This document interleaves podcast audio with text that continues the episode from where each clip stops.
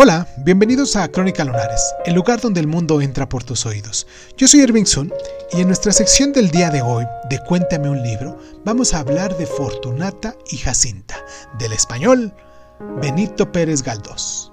Comenzamos.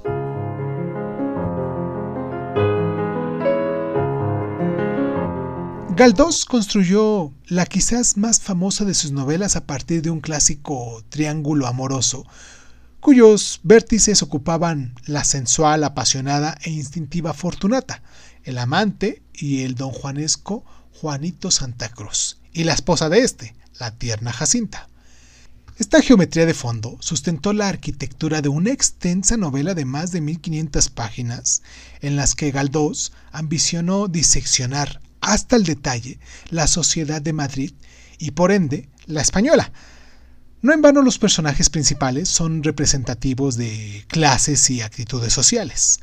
Observamos la burguesía acomodada en la estéril Jacinta, en los Santa Cruz, en los Monero Islas, el pueblo en la fértil Fortunata, en los Izquierdo, eh, Mauricia la Dura, pero si cabe con más intensidad de maestría, el lector se solaza en la descripción de las costumbres y atavismos de la sufrida clase media de tenderos y pequeños burgueses como Torquemada y Estupiña.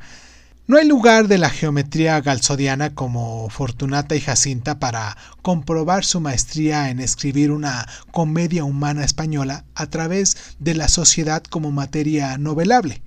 De hecho, Galdós supo encajar argumento, fábula, tiempo histórico y lectura sociosimbólica al hacer coincidir la escapada de Fortunata y, Juanito con el periodo republicano de 1873 y la vuelta al orden conyugal de aquel con la restauración monárquica. El final tiene también su potencia simbólica. Fortunata entrega a su hijo a Jacinta, Juanito recibe el desprecio de su esposa y Fortunata muere.